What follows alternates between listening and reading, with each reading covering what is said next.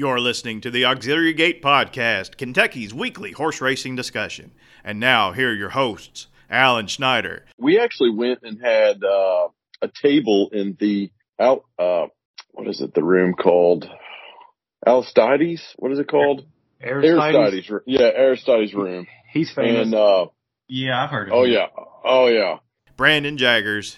And Brandon Jaggers is the third leg of our podcast tripod, and he's not here yet. He's supposed to be joining us later, maybe. He's got plumbing issues. In his house. And me, CC Broadus. Had a leaky pipe.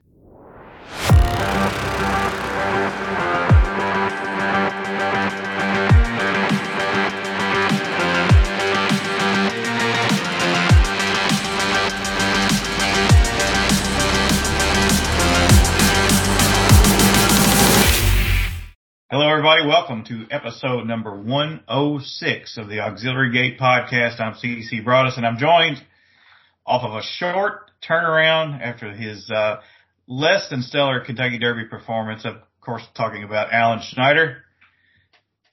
I spit the bit. I bounced. I needed some time off. I needed refreshing, right? I need to be turned out. Don't know when I'll get back on the track. Someone that never needs a turnaround, he always bounces higher than before. This Brandon Jaggers. Brandon, how are you doing? Doing great, and I had an epiphany yesterday that from now on, I'm only playing the 20-cent pick six at Churchill Downs. That's it? Even if it gets hit, you're going to play it the next day? I'm going to keep playing it, and I'm going to reverse handicap from the last race to the start, find my single, and come at it hard. Well, if there's multiple singles, you're just gonna bet it harder, or how are you gonna play it? Alan, you should only believe in one single in a six race sequence. Oh boy, you're talking to the wrong person here. But I root you on, sir. I root you on. You're talking about a lot of money too. Yeah, those double singles are pretty good. Those double triple singles, you can find them. That Thursday card though, it starts off, as I recall, kind of chalky. I know that there's a 2-year-old race that you've got a Mike Maker entry and you've got a Steve Asmussen runner. And then you get a little Mambo a few races later. I think that's your single, but you're going to get a low price. But it's a challenging card after that. So I haven't looked yet. Thursday might be interesting. I have not looked at the card. I would like to have some interesting races. Let's face it, a lot of the races have been a little short fields or whatever, you know how I feel about that. I know it's a problem across the country, not just at Churchill, but short fields are the bane of my existence. I hope we can get a little, but they're doing the best they can. Don't get me wrong. So I hope it is a challenging card. Well, guys, let's get right into it. Of course, Saturday was a huge, huge weekend. Mm-hmm. We cannot go any further unless we talk about the race of the day on Saturday. A race that we've all were basically looking forward to, probably a year in the making since the last one. Yeah. And I'm talking about race 14 at Pimlico is the UAE President's Cup for the probably the finest Arabians in the land. It was won by Hayab al-Zaman, who defeated Quicksand in it was a rousing performance. Alan, we'll go to you. Your thoughts on this? It was an unbelievable race, the UAE President's Cup. I know you were in tears afterwards. Yeah, well, anytime you see Carol Cedeno win for, my man Jeremiah's Castro, you can't help but get a little emotional, right? I must have listened to 15 podcasts last week to talk about this race. And I'll give people credit. They really broke it down pretty well. I know some people are happy with, like, Proud American. Some people liked a lot of the Ken Danielak horses, who didn't run very well, but in the end, it was Carol Cedeno getting Hayab al-Zaman home over a pretty game Quicksand, I believe. And I just hope everybody cashed. I believe you gave out the winner, didn't you? Well, I did on our Saudi podcast. You could only listen to it in Saudi Arabia. But Brandon, yeah. We're big over there. Brandon, a lot has been made about the horse, the 5-2, I believe, second choice Quicksand. This, he's just not what we thought he was. Would you agree with that assessment? Yeah, you're getting up in age. I think this horse is 13, still running. at some point you got to call a spade, and you got to go back to the farm. Maybe start a good breeding, deal. Maybe syndicate out for each, live foal cover, $1,000 or 5,000 would be a good start.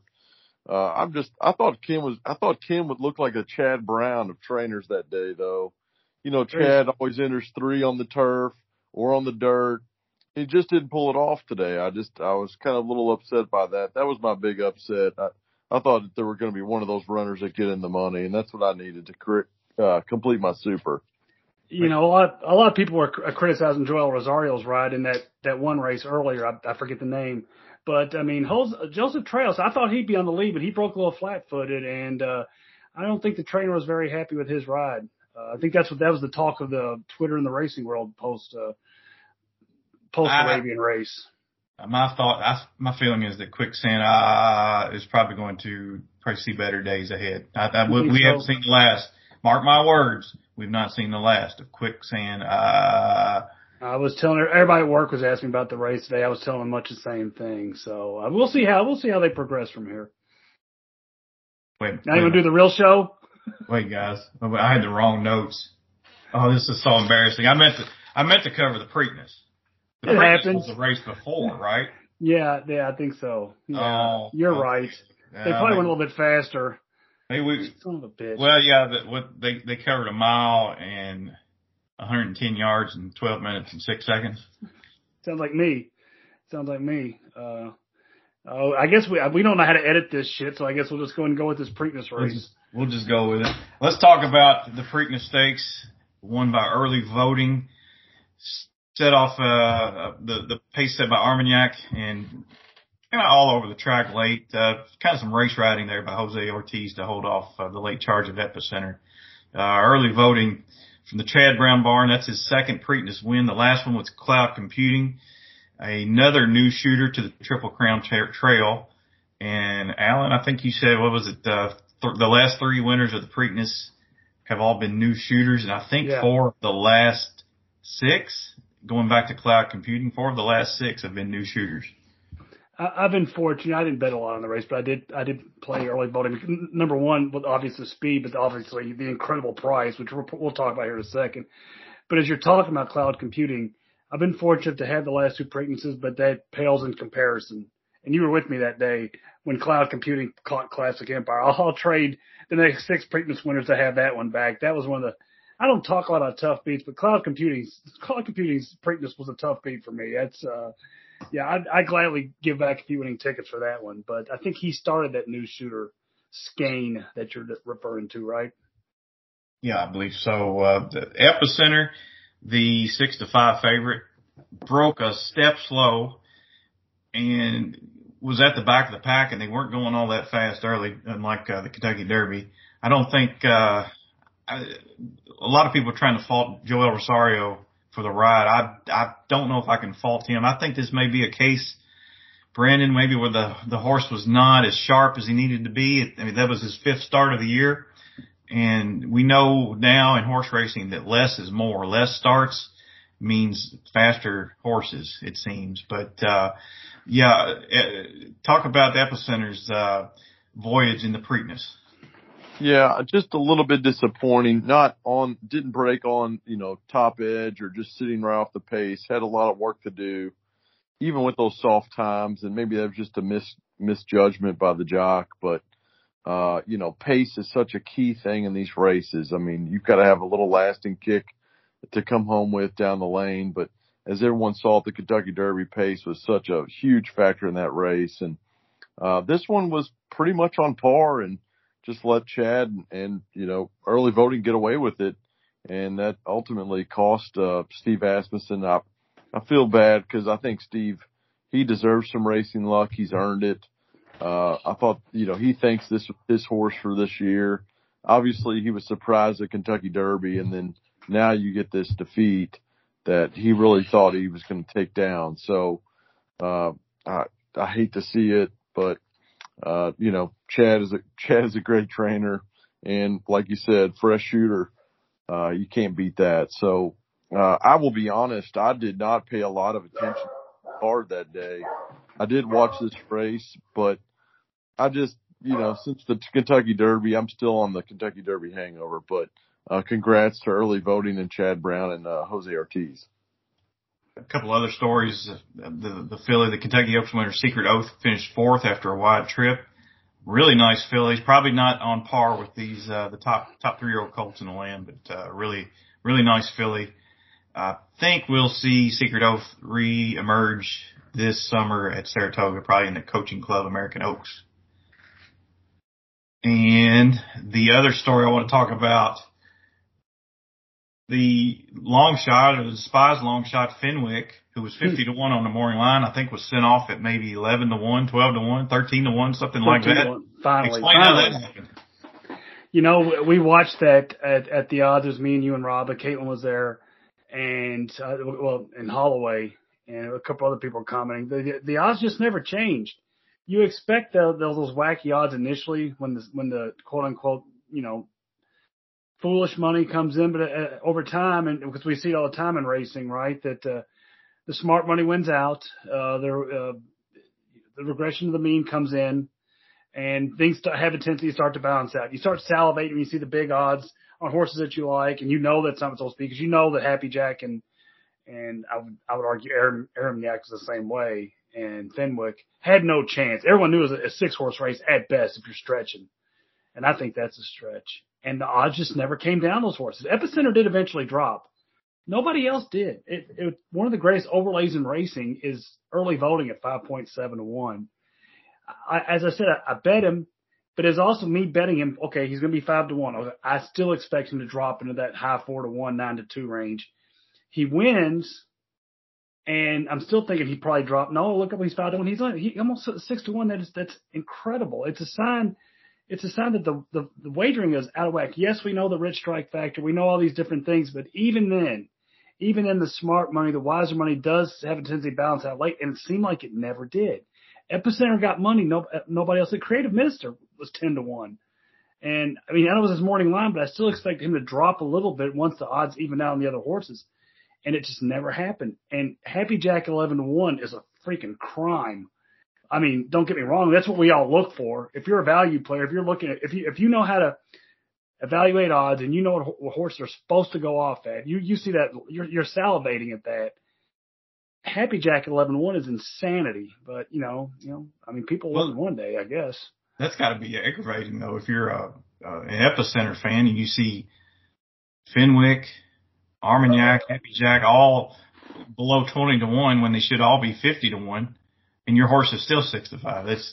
That's I don't know. It was a strange day of wagering. You know, I would argue too that I thought I didn't like Armagnac at all. Now that said, the surprising thing is he went off longer than the other two, and I would still make a case that he should have been lower, but whatever. And that's my dog barking in the background, y'all. So it's my beagle. I don't know what she sees. Yeah, this show's gone to the dogs already. Let's hit on some other news and notes around Kentucky as we talk about our friends and whatnot. Alan, a big victory today for our friend Farron Peterson at Belterra. No, it was Indiana. Horseshoe. I'm sorry, Indiana. Belterra didn't even race today. They race tomorrow. But, yeah, it was at Indiana. We're fond of Farron here. She's an amazing athlete. She'll whip your ass. She's nice and me, but she can whip your ass, I'll tell you that. And she one of the horses I really like of hers that she rides in Foreign Exchange. She rides the horse perfectly, absolutely perfectly every time. And I'll give her praise because she's a good rider and she rides that horse beautifully. I didn't know the horse was running today, but you know, 2-1. Do I care much about 2-1 horses? No, but I'm glad that she won.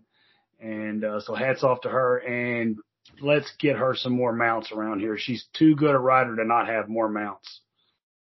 I'll say it to the day I die, and I know you guys agree with me. I'm with 100%. She's a great person, too, most importantly.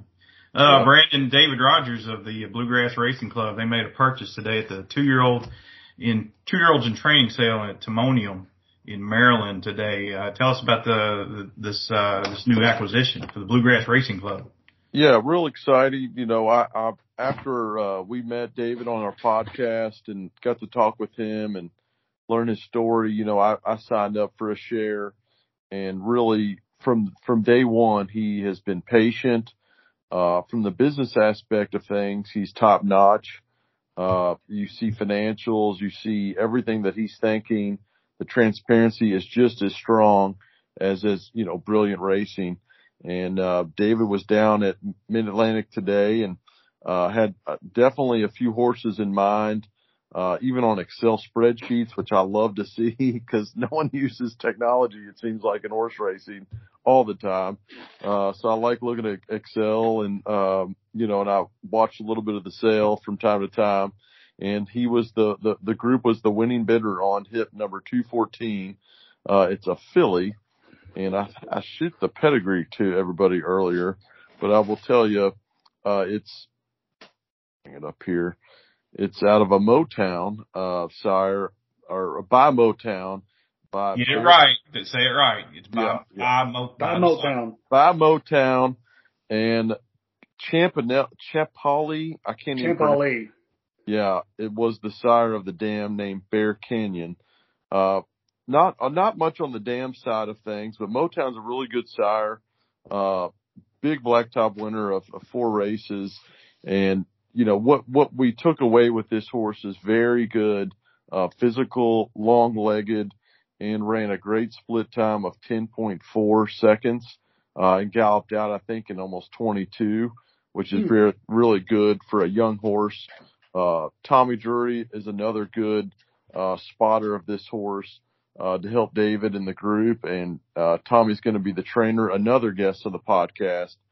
We're going to give this horse some time, ship back to Kentucky, back to Tommy's barn, probably tomorrow, and we'll, you know, rest and relax and get to know the surroundings of Kentucky, and hopefully ease back into some training. Maybe we'll see on the track here shortly, or maybe in a couple months. You just never know, but hats off to David and his team and the spotters that he uses and just his knack at looking at them, because I thought this filly had a good shot. And, we look, you know, it's funny because the horse was consigned of King's Equine, which was another horse we bought from, if you all remember, Color of Dawn. Mm-hmm. That was the consigner of Color of Dawn. And then that turned out pretty good. So I'm excited, and it's a good purchase, and it's a good purchase for the group. So. Happy for David, and Champ Ali was a really good sprinter for Greg Foley. That's what Champ Ali is. He won the Phoenix. He won the Phoenix, right? Sounds right. He won a lot of sprints around here. Yeah. Crack sprinter. All right, so moving right along. Of course, today at Prescott Downs, they ran the Tom Ridge Stakes, and that was won by a Larry Ravelli horse whose name is escaping me, but we don't care about that one. We care about the runner-up, and that was Circle Back Jack for our friend Sarah Hamilton. Mm-hmm. So that horse rallied to finish second there. So yeah, kudos to Sarah, and she's really done a good job with Circle Back Jack. Amen. Another big payday. And speaking of Drury, doesn't Lee and Bob's horse? What would you think about their horse? Yeah, that was on my last note here. Love Me Some Me. That is co-owned by Lee and Bob Butler, who are friends of ours and former guests, and as well as Rocket Ship Racing, and Billy Denzik is involved in that filly. She's back on the work tab, so I'm hoping maybe 3 or 4 more works into June. Maybe we'll see her back on the racetrack in a race. So and Brilliant Racing, we should that's what we're involved in. The good guys are. We've got horses with Foley now. We got a 2-year-old with Foley. Got to the barn. Michelle's going to get one here pretty soon. Yeah, I believe the really nice horse to claim named the Caramel Crush is back starting to feel good again, and I think they're looking for another one. So they're doing an amazing job, amazing work. Yeah, it could be a fun fall. Some action packed for sure. So yeah, I mean they're working their tails off. You got to hand to those guys. So everybody's feeling pretty good. So our guest this evening is Chase Miller, who is a jockey and a son of a well-known local trainer, Darren Miller. I think he's on the line. And Alan is going to see if he's there. Alan, why don't you take over from here? Yes, sir. You know, we have a tendency around here in Louisville to get so caught up in Derby Week hype and hoopla that sometimes we overlook some notable accomplishments by our local guys, and our guest tonight's a prime example of that. He's currently in his second full year as a bluegrass-based jockey, and he got off to one hell of a start at Churchill, going a perfect 2 for 2 to kick off this spring meet. We here at the Auxiliary Gate believe that deserves some recognition. And with that, I'd like to welcome in jockey Chase Miller to our humble little podcast. How are we doing tonight, Chase? We're doing great, man. Thank you for having me. Oh, it's our pleasure. As I mentioned a moment ago, Chase has been a jockey in these parts for a couple of years now. And just so our listeners know right off the bat, get to know you a little bit before we start getting double the interview. How old are you, Chase? You're not as young as some people may believe you are. No, I'm 28. 28. Oh, all right. You're hitting that sweet spot in life, man. Yeah. I remember when I was 28. It's been a long time. Yeah. And, you know, people have probably seen you on a horse. I have a sense of it. You seem like you're a tall for a jockey. Is that my imagination? How tall are you? I'm 5'6". Oh, okay. I was thinking 5'8", 5'9", or whatever. But you look tall on a racehorse. Have people told you that before? People. You know, it was a little discouraging. You know, here, you know, you're too tall for a jockey or whatnot. But I guess it only matters how low I get when it comes down the lane. So I don't really, you know. How's your weight? Is that a struggle at all, or is that just something that's natural for you, or the rest of? I'm sorry. You know, it all depends on how you look at it. If you're, you know, I've really been enjoying it. You know, just to ride. Like you really don't. It doesn't seem like a chore when you're winning races and you're, you know, enjoying yourself. It just seems like, you know, that's just a part of life now, and it hasn't been a struggle, really at all. Wait till you get to 52, man. Wait till you get to 52. But there's a long way to go for you to get there. As I alluded to earlier, you start off this Churchill meet, excuse me, a stone cold 2 for 2. That had to feel, I mean, I would guess personally, that had to feel amazing, especially knowing at that time of the Churchill meet that jockey colony is so star-studded. Mm-hmm. And you're able to knock out your first two mounts as victories. Is that fair to say? Absolutely, man. I had confidence that week, just knowing those horses. Yeah. You know, I didn't ride the second horse that I won on particularly good at Turfway. Really had to swing wide on some times, and I knew with that small of a field and those scratches that. That I was going to have a really good chance on him. It was just going to be, you know, if he can hang on to me for that last quarter mile. The first one, I mean, I knew that I was sitting on a fast horse. I was not expecting him to open up the way he did. But yeah, man, it felt great. It's such a confidence boost. Especially, you know, you just want to keep it going, and you know, you try to ride every horse like you're on the best horse, and, yeah, it was a big confidence boost, man. I tell you, you know, as memory serves, again, Cece and I will tell you, we kind of have, it's bizarre, we kind of have eidetic memories about a lot of the racing around here in Kentucky. We don't even need racing forms and stuff. I remember the first one was a horse I've liked for a long time named Land It To Me. And that horse won easy, just destroyed that field. Mm-hmm. And you touched on the second one. That horse's name is Hell or High Water. Yes. And that's in. We should go ahead and preface this now. That horse is trained by your dad, Darren Miller, longtime veteran trainer around here. We're going to get to him in a minute. I assure folks we're going to get to about Darren here in a second. But more importantly to me is Hell or High Water has struggled to get through that condition, right? And I think he was dropped in. But that was on a Saturday night. Yeah. A lot of buzz on a Saturday night, a lot of festive. It's raucous. It's loud. People are drunk. It's quite a backdrop on a packed Saturday night, especially after you've been riding at Turfway when there's no fans in the stand, right? Yeah, right. So what's that like when you hear that after riding with no fans for so long, and then you're on a Saturday night at Churchill and you're surging to the front and you hear the roar of that crowd because that grandstand is packed. That has to be an electric feeling when you get that head in front and you know you're a winner. How's that feel? Man, it is the it's such an adrenaline rush. I mean, it's kind of indescribable. I mean, you hear it when you leave the gates. you go into the first turn and then, you know, you don't really hear it down the backside.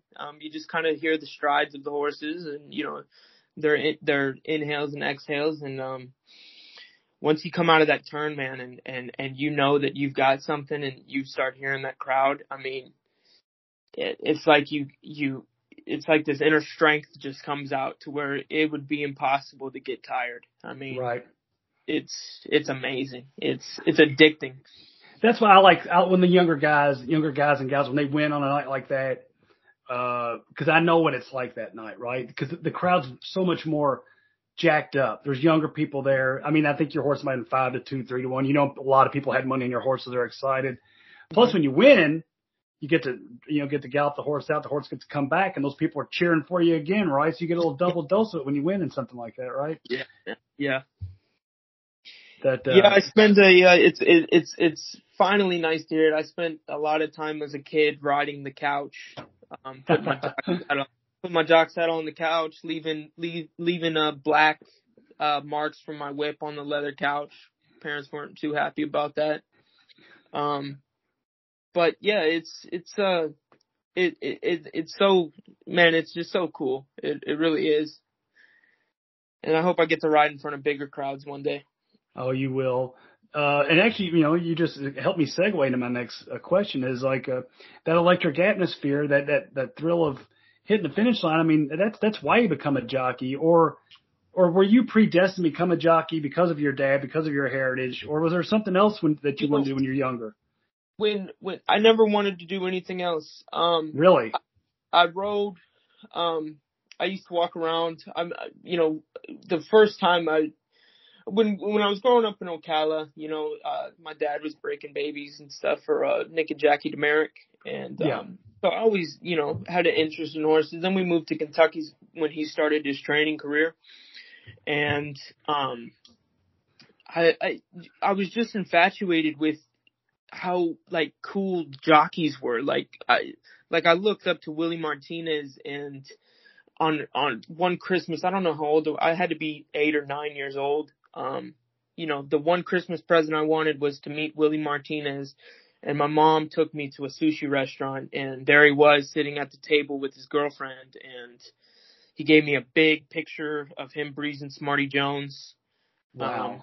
He signed it. I gave him a wristband, and then my mom worked at Churchill, and so when I would get done, I would walk around the backside in the mornings wanting to shed row people's horses, tack walk people's horses. Any chance I could get, I was twirling my whip around. I think I had maybe 20 different colored goggles on this helmet. So when I would get done being at the barn in the morning, I would just go over. My dad would drop me off on the front side, and I would go hang out in the jocks room until my mom got off of work. And I just got to retain and watch and see those guys, and it was the coolest thing. And then, as I got older and, you know, it was time to like learn how to ride horses, I went out to a farm with my dad and rode my sister's horse with a jock saddle, thinking like, oh, I'm going to breeze this horse today. Like, I'm going to do this and that. I rode the horse for 5 minutes, and all of that passion, all of, you know, just wanting to do that completely disappeared. Like, I didn't want to do it. It seemed very difficult. I didn't want to put in the work. And so I stopped really kind of watching racing and going to the barn in the morning and stuff for probably 2 or 3 years. And then, went down to Florida one winter and, was hot walking, horses for my dad. And then, eventually, it all just came right back to me, and I decided to learn how to ride horses. He was ponying me. I had one filly that I groomed and I rode, and she was my responsibility. And I remember I got ran off with on the training track at Keeneland, and I to go that fast. I was like, man, this is awesome. Like. And, so that's something I couldn't see myself pursuing anything else, man. I truly believe that it was a gift given to me. I take a lot of pride in how I ride and what I do, and not even just race horses. I mean, I feel like I can kind of ride any type of riding that I need to do. I just enjoy it. My dad is an amazing rider, and he's taught me a lot, even though it was really difficult to learn from him and he was hard on me. I don't take it for granted at all. I mean, he's really made me to be a really, really good rider, and it's paying off. It's paying off, isn't it? Yeah, man, it really is, man. It's a blessing. It's wonderful to see the work. You know, you lose your way, I guess you say. You come back, you dedicate yourself, you put in the work, and it's so rewarding to see it pay off, isn't it? It is, man. And it's been a long journey. It's been a long, and time's flown by. You know, I've been riding horses in the morning for almost 12 years. And I think that kind of, I feel like that kind of gave me encouragement where I could, you know, wave my bug, because you know, it wasn't something that I had retained a lot during watching races and stuff, and listening to conversations with jockeys and talking to them and asking questions and watching head-on replays and watching replays. And I felt like I could kind of fit in without, like, I'm still learning stuff every time I ride. Right. But, I just felt like that part of that greenness and that knowledge that I needed to know that the bug riders get, you know, more opportunities riding horses. I feel like I was good enough to be able to waive that and not have a problem, and kind of ride with, you know, some of the best guys in the country. That's a bold stance. It looks like it's paying off, right? No, this year, because it really seems like the light. I mean, not the lights coming on, but you had a lot of nice wins at Turfway and stuff too.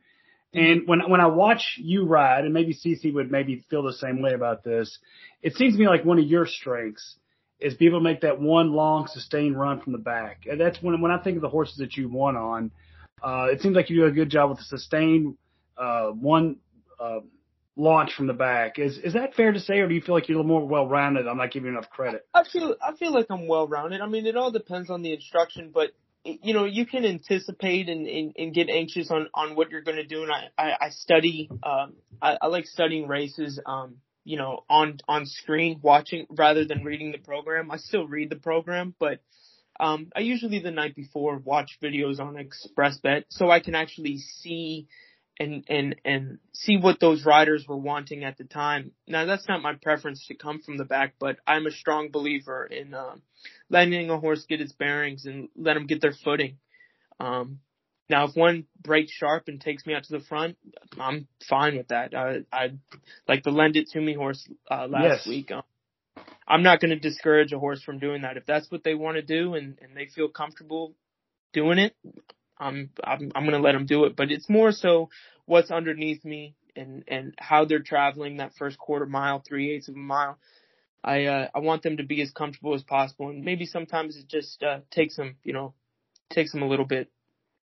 You know, I'm going to touch on, Pops here for a second, and I'm going to segue that into my pal Cece here. We mentioned, and you've mentioned your dad. Your dad is, again, it's Darren Miller. He's a longtime veteran train rider. He has done amazing work for years and years. We've been big admirers of him for a long time.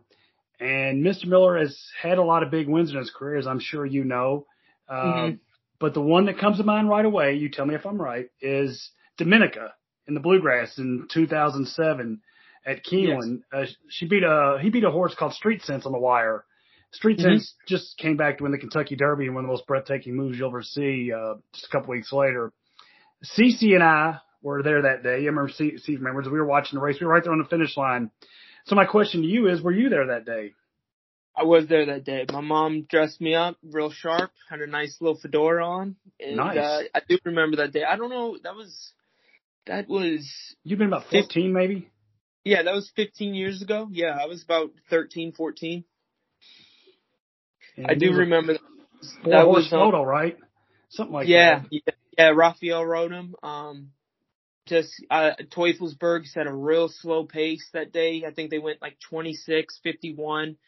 And I remember hearing that first fraction and a lot of the grandstand was kind of, you know, let out a gasp in surprisement, because that horse, you know, when you see that fraction, you think, well, you know, Teufelsberg looks pretty live now. You know, they let him go out, they let him go 26-51.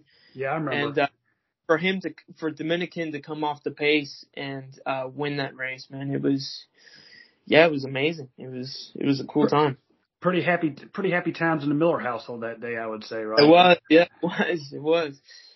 That gives me a chance to segue into my pal Cece here, because I know he's from a little town that you may know pretty well, that you and your dad may know pretty well. So take it away, Cece. I play a poker game in Perryville, Kentucky, once a week, and I drive through Springfield I pass Silverton Hill Farm every time. And of course, that's owned by Tommy and Bonnie Hamilton, who your dad has had a lot of really good horses for. Like we just mentioned, Dominican, and of course another Kentucky Derby starter, Sedgefield. And you broke your maiden on Bethy. That's correct, right? Bethy won last year about this time. Yep. Explain what the Hamiltons mean to you and your dad's career. You know, they mean so much. I mean, for them, you know, the pressure is kind of on him to, you know, there's so many good riders in that room right now, and it kind of puts pressure on my dad to use me. But he believes in me, and they haven't questioned it. They're very encouraging to me. I can't express how appreciative I am that, you know, they don't get upset or question him using me, or, you know. And I've done a lot of there's been some amateuristic rides early on their horses, and they've never, you know, Bonnie's just said some very kind words to me. You know, I've kind of guilted myself to her after races, and she just continues to give me words of encouragement, and they do such a great job. Their horses look amazing. They're well bred. They're very classy horses, and they've really helped me out. And I rode, I think years ago, I think this probably would have been around the time I might have been 9 years old. I remember I was in a round pin, and I'll never forget the horse's name. His name was Hannel, and I went out there and I got on this horse in the round pin, and Bonnie was had a lunge whip, and this horse just started bronking in this round pin, man, and threw me.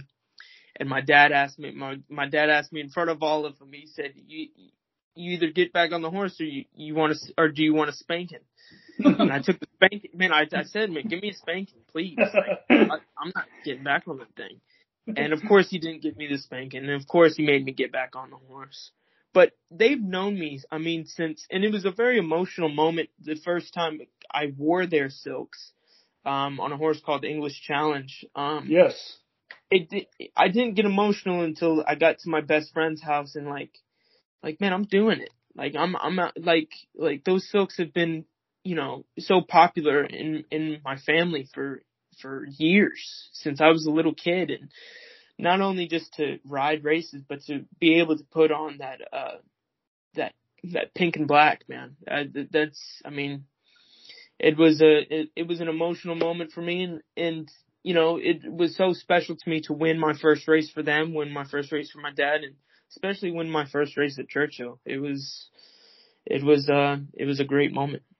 So let's talk about that first win aboard Bethy. I commend you on your ride. I remember this like it was yesterday. That as I recall, you were behind horses, and to me, it's just really ballsy for a rider to just sit behind a wall of horses and wait, and that's exactly what you did. I think you split horses, or maybe went around the outside. But Bethy, that was a great ride for your first win. That was textbook. Thank you. But Go ahead, Chase. No, you're fine. Go ahead. Well, I was going to ask you, I was looking at the chart for that race, and you didn't get a bug allowance. What was the reasoning for not having a? Is it because of your age or? It wasn't my age. I had waived it. I take a lot of pride in my riding, and it's not like I'm a young kid that's been riding for 2 or 3 years. You know, I've been riding for 12 years. I've been breezing horses for 12 years. I've been on so many different horses and worked for so many different people, and just a lot of confidence. One, it would be extremely difficult for me to do the bug weight. Yeah. That's one. That's probably one of the main reasons. Two, I have a lot of confidence in my ability, you know, on feeling a horse, on, you know, getting down and, you know, pushing a horse and switching sticks. And I've been practicing that on horses in the morning and on the equalizers on my couch when I was a kid. So I believe in myself enough to, you know, skip the knowledge that the bug riders get and just go straight into it, you know, and show people that I know how to ride and I can do it without, you know, what's the word? I'd say, maybe the accommodation of more mounts, because the weight is off. Right. I just have a lot of confidence in myself. How would you describe your personality? Would you consider yourself a confident person, or what? I would say I'm very humorous, comedic. I love making people laugh. I've been like that since I was a kid.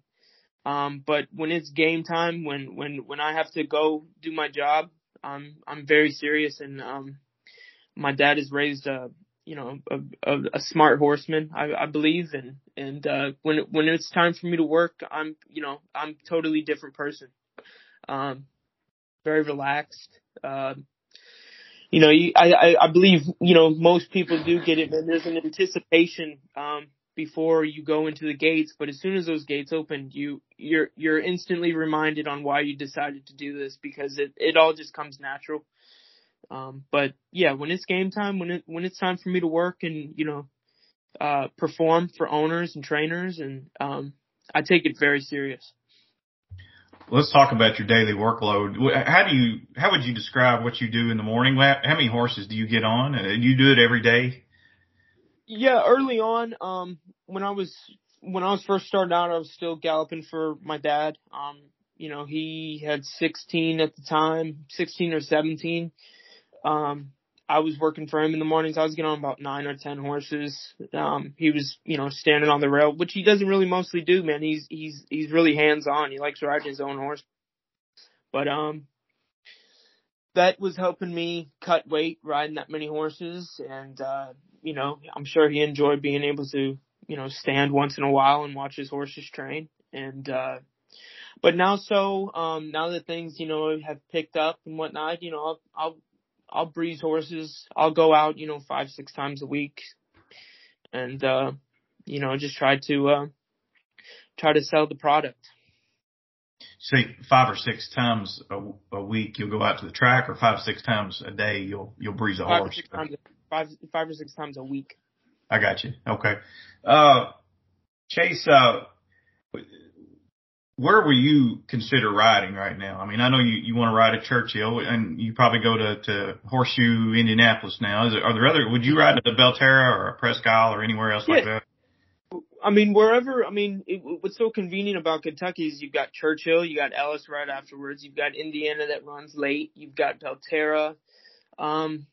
You know, I would like to be, and I know it's, you know, this is such a tough colony to ride with, and Churchill's a very prestigious, tough group to ride with and to get mounts and whatnot, but I truly believe if I just keep continuing knocking on that big door of Churchill's, it's one day going to crack open, and maybe one day just open real, real wide for me to really get my foot in there. And but yeah, Kentucky seems ideal for me. It's a comfortable place. I like the racetracks. You know, there's 4 options right now. Are 3 options at the moment. And, yeah, I don't mind. I got to go to Belterra tomorrow and ride one. Indiana. I haven't been there yet, but I rode there last. I wasn't able to win there last year, but I rode quite a few races up there last year, and I'm looking forward to Ellis. And I feel like my soul is pretty happy just staying in Kentucky. I got the family. My sister, you know, she has a 15-month-old baby. You know, it's just real comfortable for me to be at home, and my friends are here, and I feel like if I, you know, if I want to be the best, which that's what I want to do, I want to, you know, I truly believe that maybe one day that can be achievable, and I want to ride with the best. And every time I ride with those guys at Churchill, man, I learn, I see things, and a lot of those guys talk to me. Adam Beskitz is a good friend of mine. He gives me advice. I talk to him a lot about races. He's, I mean, well-accomplished rider. I feel like he's a really good rider, and it's nice to have him to talk to. And he always gives me good advice. He rode that gray horse that I rode yesterday last time. We were kind of, you know, discussing about him. You know, I've worked him a lot of times in the morning, but we were discussing on, you know, what that's going to be like on the dirt. Where is the most ideal spot to place him in that race? And, I feel like Kentucky is the place that I want to stay. So when Ellis Park opens, where will you be? I mean, will you stay? Will you spend the weekend at Ellis, or how does that work for you? So I'm about 30 minutes from Churchill. That's probably about it. I want to say it's like a 2-hour drive from me to Ellis. You know, I'll go there when I need to in the mornings. Last year I never went up there in the mornings. I need to learn, and I need to grow comfortable with there's a frequent rejection that can become discouraging, and I'm still wanting people, and I feel like, you know, my last few rides, you know, people will take me serious now, and, you know, people can watch me ride and, you know, be like, okay, this, you know, this guy can ride, like he can compete with these guys. And man, it just makes you feel uncomfortable walking into a barn when you know somebody's going to say no. And I'm kind of, it's something that I need to, it's a roller coaster sport. I need to grow comfortable with that, and just keep knocking on the door, keep asking people if they're okay, That's the one thing that I need to get better at, man, is just, you know, if they say no tomorrow, or if they say no today, there might be a chance they say yes tomorrow. And right on. Right. Yes. 100%. 100%, yeah. Son. Well, Chase, just use me as a guide in getting turned down, because I've been turned down by a lot of women over the years. So yeah, if you guys just think of me when a trainer turns you down for a mount. But, Chase, I wanted to ask you one more question. This is a question I've always wanted to ask Tommy Hamilton, and I haven't been around him very much. But going back to that derby that Street Sense won, and your dad had Sedgefield and Dominican, and I know they moved around the turn. Sedgefield was laying probably second or third. I always wanted to know from Tommy, and I'll ask you the same thing. Did you think you were going to win the Kentucky Derby at that point? No, I mean, I feel like you have the same energy, like you're about to win the Derby, but I think we were just happy that he wasn't backing up. You know, my eyes were about to bug out of my head, because I thought Dominican was the horse that, you know, that had the real shot. Sedgefield was more of a turf horse, and here's Sedgefield. You know, he was laying right there behind Hardspun. I think he may have been 2 lengths off of Hardspun around coming into the stretch. And yeah, that was a pretty cool moment, I'm sure, for the Hamiltons. I'm sure for you all as well. Yeah, no, it was really cool. It was so long ago. I don't know what kind of emotions I was going through. I was so young. So, I mean, yeah, no, we were ecstatic that he finished 5th. I think Dominican, he might have finished 11th. But the only pink silks and pink blinkers we could see was Sedgefield. And yeah, I ran a great race that day. Alan, take over. Well, one thing I'm glad you mentioned about Sedgefield, that gets forgotten about. We talked about Street Sense's move. We talk about Hardspun battling to be second. We talk about Curlin in that race becoming Curlin. That's where Curlin became Curlin with the big third place finish. We forget that Darren Miller, Team Hamilton, ran fifth in that derby with Sedgefield, who was the longer of the two Miller long shots in that race, right? That horse was given no shot whatsoever. He ran a good race. I'm glad you mentioned that.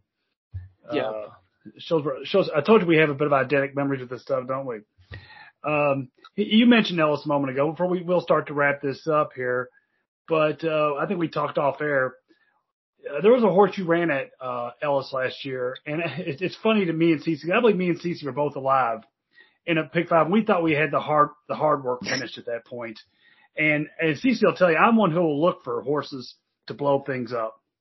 And yeah. I still didn't have this horse that you knocked us out on, and it's usually in my wheelhouse. But it was a 50-1 shot that beat one hell of a field there. And you want to talk about that one that had he and I crying that day?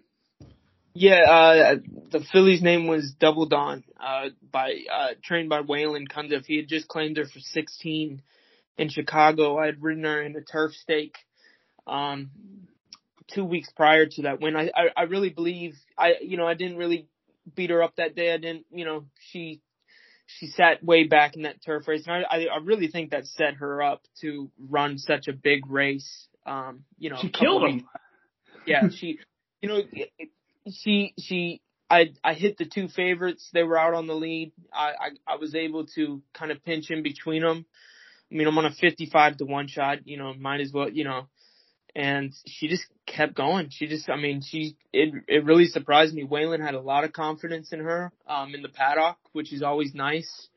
That go around, I warmed her up without the pony. She seemed much more loose. She's kind of a tight filly in her sacrum and kind of her hocks as well. That afternoon when I warmed her up, she was really moving really good. So I didn't really know. It was kind of being on a new horse, prior to, when she ran in that stake. That was the first time I ever rode her. But, I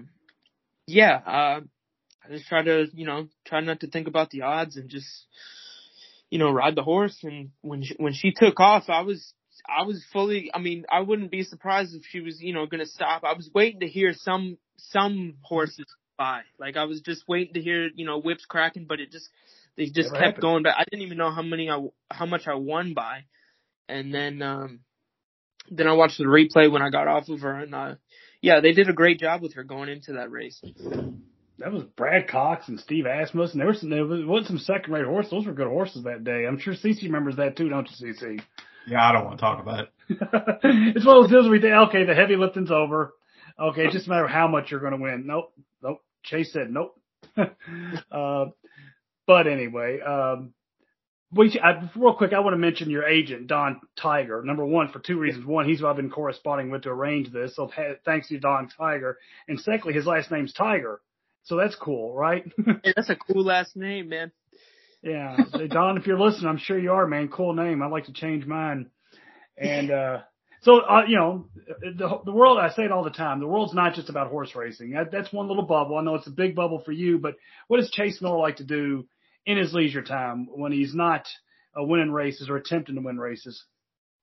It's funny. Before, I was not much of a runner. When I started having to lose the weight early on last year, I had to lose it somehow, so I got into running, and I really enjoy running. Thank you, man. I'm fat and old, and I love doing it, but I'm not probably as fast as you are. Running's a good time. I've got a lot of good friends. We'll get on the PlayStation, play some games at night. I like to write. I like to read. Really? Yeah, I like to draw. I don't do anything. I'm kind of an introvert, man. I don't really go out and do much. You don't sound like it. I was thinking maybe a 20-year-old guy. I thought maybe you're pulling my leg there to do all those things. I thought you're just not letting you know that you're partying stuff. No. I enjoy writing. Just nothing too crazy. I have a dog. I like spending time with him. I don't plan on giving my parents any grandchildren. So that's my kid. So, okay. I like spending time with him and Chubbs. That's his name. He's a great little dog, and yeah, that's about it. Where do you like to run? What's the furthest you've run, and where do you like to run at? I run on a private road. It's kind of by I'm gonna say private road, but it's a quiet road. It's close to a training center, High Point. Okay, yeah, I know what you're talking about. Yeah, it's 3 miles down, 3 miles back, and I some days I can run down and back, and some days I gotta walk back or walk halfway back. But I've ran maybe 9 miles before. All right, that's slow though. I mean, taking my time. I mean, yes, but yeah, I'm not. I'm sure it'll get. I don't think it'll get further than 9, man. I was pretty gassed after that. Let me tell you something, man. I tell people this all the time. And again, I want to reiterate, I'm fat. If you can run 9, you can run 13. You may not think you can. A 13 is a half marathon. If you can do 9, you can do – if you can do 6, you can do 10. If you can do 9, you can do 13. Huh? Yep. It's all in the mind. All in the mind. The legs take over. Well, CeCe, do you have anything else for Mr. Chase Miller before we let him go? No, I think I'm satisfied. Yeah, it's you're great, Chase. We wish you the best. We really enjoyed having you on. Incredibly well-spoken, incredibly confident, and knocking on that door of some big-time success. We both believe that. So we appreciate you being on, and best of luck the rest of the meet. Thank you so much, guys. Enjoy your night. Thanks, Chase. All right, that was the well-spoken Chase Miller, and we certainly enjoyed having him on the podcast, Alan, and don't you think? Oh, yeah. You know what? It's really struck me about Chase. In addition, as you mentioned, very well spoken, but that sweet spot of humility and confidence, right? It's like, I have more to learn. He's acknowledged making mistakes on rides in the past, but he's confident and he thinks he's taking that next step. And I love to hear that. I love to be confident, acknowledge where you went wrong. We can all learn from that, right? And in every facet, but I really enjoyed talking to Chase. I think things are starting to open up for him. There's a lot of talented young riders out there. Yeah. And the thing to keep in mind at Churchill and other tracks, but in particularly Churchill, the jockey colony is strong. The fields are short for the most part, not all of them. And it's hard for horsemen. I hear, people like myself, and sometimes I feel bad about it, that bitching about short fields because I want to play the races because I'm so anti-short field. But I think a bigger aspect, and I think sometimes it gets lost, is that's hard on the horsemen. And the jockeys, the people who make their living with that, they've got to enter their horses. And when they enter their horses, if the races don't, they got to go up against guys dropping in. And the jockeys, I mean, they may be a lot of talented jockeys there, but they got to have horses to ride. They got to have entries in races and stuff. So it's a cyclical thing, man. And I do feel bad for these. There's a lot of talented men and women, trainers, jockeys out there who you would get to see more of their stuff if we saw more horses in general. Right. So, but getting back to Chase, I really liked him. I think he's emblematic of a lot of very talented young people out there just waiting to get their break. I think he's a good rider. I like the way he rides. He's patient and he's not afraid. And that's two things, that a successful jockey possesses. So, I want to turn back our attention to the Triple Crown. And I know Alan's not going to want to talk about this, but I'm going to force him to. Lots been made this week, and I think since our last podcast, Rich Strike skipped the Preakness, and he's just going to go straight to the Belmont, hopefully. But it brings up the annual tradition of discussing whether or not there's not enough spacing between the three Triple Crown races. So I'll pose the question to Alan first. Then I'll give the right answer later. I don't have a strong opinion. I would keep it the same. I swear to you, people just come up with things to argue about on social media for the sake of arguing, so they have something to talk about on Mondays and Tuesdays when they're not racing. It's like a fix that they have. This is an annual discussion. I don't have a strong opinion. I say keep it the way it is. If you held a gun in my head, maybe go the other way. I wouldn't really care. I probably have a strong opinion about the multiple excuses people keep making for Epicenter. That's probably, I have a stronger opinion about that. I guess I'll leave that because that could go on for a while. But I mean, the horse has been beaten by Call Me Midnight and Rich Strike and Early Voting now. I mean, he is what he is. He's a really nice horse. But, again, that's another thing. I don't know. Let me hear your opinion. If you make a strong, compelling argument, I will side with you. But I just think sometimes people argue for the sake of arguing. Well, it wouldn't bother me if they moved the Preakness to Memorial Day weekend. That's a good point. I'll give credit to a tweet from Billy Denzik, who says, very smart man. Kentucky Derby weekend is so popular now and it's so big that sometimes you might need a little time to recharge your batteries after it's over. Nowadays, you know, Kentucky Derby, it takes a few days to figure out what just happened, and then the next thing you know, it's Preakness weekend. I know now Preakness weekend's already passed.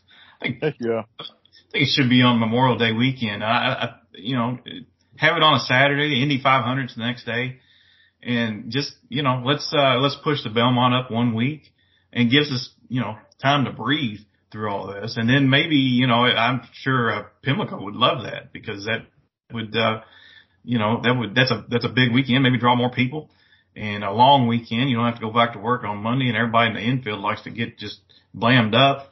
And, let's, what's wrong with experimenting? That's all I'm trying to say. And I think if they space it out too much, I don't think you want a month between races, because it's really hard to keep a horse informed for that long. So, let's add another week, 3 weeks in between and see what happens. And maybe, like this weekend, this Pimlico card, Saturday was awful. It was absolutely awful. Yeah, I think they had one horse that had run on Derby Day come back and compete on the entire Preakness card, and that was Creative Minister in the Preakness. So it was bad racing, dominated by a lot of favorites. I don't know. It wouldn't bother me a bit if they changed this. And the Triple Crown in its existence has always been about change. I mean, I think there was a time when the Preakness was run before the Derby at some point. Back in the 20s or whatever. So I have no problem with spacing the races out just a hair. What about you, Brandon? I mean, a lot of those arguments make sense. I'm big on tradition and see how the other horses did it in the past. Then you had the Bob Bafferts in the world, that made Triple Crown. Yeah, you got that too. But I'm with 50-50. I'm split, but you're right. I don't have enough reload in me to go after the Preakness after a big upset of the Derby. And 2 weeks is not a big amount of time at all. 3 weeks doesn't hurt anybody. And maybe we go to Belmont a week later after that, keep that a 3 week spread. That seems fair to me, but, it's tradition. If the horses could do it in the past, even though there wasn't that many, but I just remember Rumbauer last year, came from the Preakness, but, he came to the Preakness and won it. And I think he was like third in the Bluegrass or second. He was third. Maybe fourth. Yeah. Third. So, they did the right thing by skipping the Derby and pointing to the Preakness. And I just remember little stories like that. So I'm really just split. I can't lean one way or the other, but I know what you totally mean. This week's Preakness card was terrible. I thought Saturday was just terrible. So, how about a third option? Can I put out a third option nobody talks about? Let's go Walter Johnson style. Walter Johnson was a Hall of Fame pitcher back in the 20s, and he would famously pitch both ends of a doubleheader. Men used to do it, right? Why don't we just run the Derby and the Preakness on the same damn day? Let's do that, right? The real test of champions. Can we try that? All right, I'm going to edit this out. I think Pete is watching. They're kind of eavesdropping on us, so we might need to edit this out later. Just thinking outside the box, man. Let's go all Walter Johnson style on them. All right, so that's three conflicting points of view, and that's mine doesn't count. That's typical for Horse Racing Monday. Yeah, is the day we're recording this on. So, anything else? That'll do it. We've rambled on enough. Thanks to Chase Miller, he was fantastic. Absolutely. All right. Brandon, anything else? Hats off to another. We've gotten to meet like so many different people through the podcast and, over 100 episodes. People that may have been on the sidelines in horse ownership are now buying. Another friend of mine bought another one today at the Mid-Atlantic sale, Mid-Atlantic, if you will. And it was a big purchase of Philly, and kudos to Ron Johnson and his group of buyers. Bill Mont's going to be the trainer of their Philly. Damn. I mean, it just keeps on coming, and there's probably going to be more, and hopefully we'll see these horses at the track. It seems to be the hardest thing to ever do is to get them to race and get them to race consistently on a circuit. So let's just pray that we have good racing upcoming and more to the Belmont. Oh, and by the way, I am taking a paid expense travel leave from the podcast. I'm going to the Belmont Stakes. I need my per diems, Alan and Craig. Okay. Not in Saturday up there. Per diem is a big deal up there. When you're in New York, it's a lot more expensive. So I'm going to be calling in. I need a capital call from both of you. You do know that right now everything is expensive. People bitch about takeout at horse racing. It's like that's a selective tax that you're paying. It's like a massive takeout in every walk of life. But somehow we just talk about it in horse racing. But anyway, Brands, we probably won't be able to help you. Yeah, about that per diem. That horse ran yesterday at Churchill and he finished seventh. So he's probably not going to go to Belmont either. That's Carpe diem. Seize the day. That's right. Maybe Indiana next. All right. That's enough. We'll wrap it up. On that note, CC brought us, on behalf of Alan Schneider, Brandon Jaggers, and our guest Chase Miller, signing off, reminding you that gambling money ain't got no home.